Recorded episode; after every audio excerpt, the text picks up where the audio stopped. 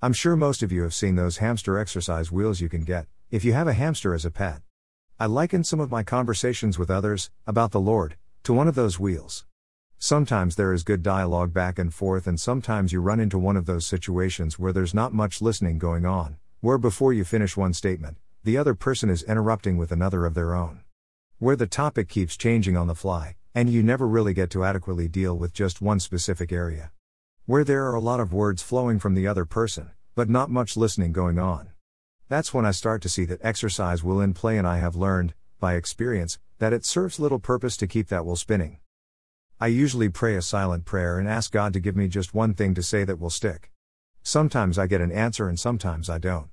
I usually try to indicate to the other person that I do hear their perspective and acknowledge that we may differ in our conclusions and ensure that the tone is friendly and not accusatory. And then I try to close with that one thought. In my case, it usually has to do with the reality that Jesus is real, unless of course I do get a specific thought from the Lord to close with.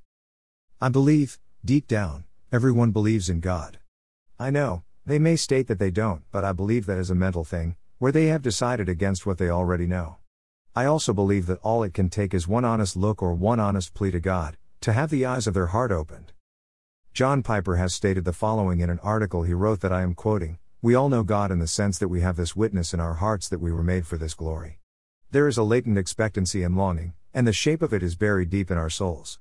The reason we do not see the glory of God is not that the template is faulty or that God's glory is not shining. The reason is hardness of heart, Ephesians 4:18. This hardness is a deep aversion to God, and a corresponding love for self exaltation. Paul said that the mindset of the flesh is hostile to God, Romans 8 7. And Jesus said that light has come into the world, and people love the darkness rather than the light, John 3 19.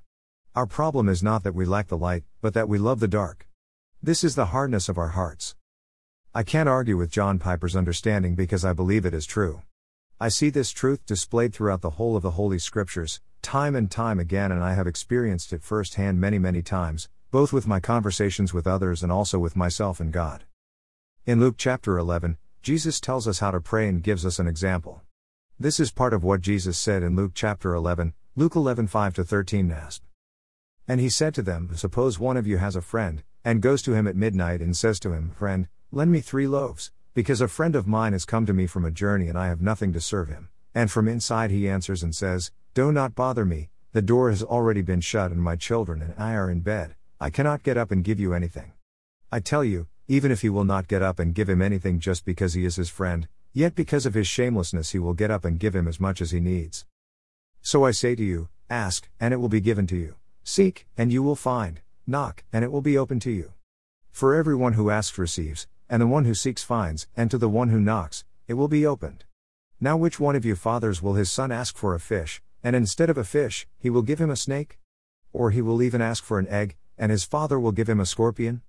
So if you, despite being evil, know how to give good gifts to your children, how much more will your heavenly Father give the Holy Spirit to those who ask him?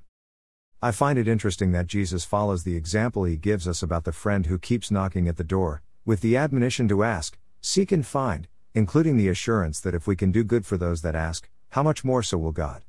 And even more so, how Jesus specifically connects this asking to where our Heavenly Father gives us His Holy Spirit within us, so that we might begin to comprehend His ways and His thoughts.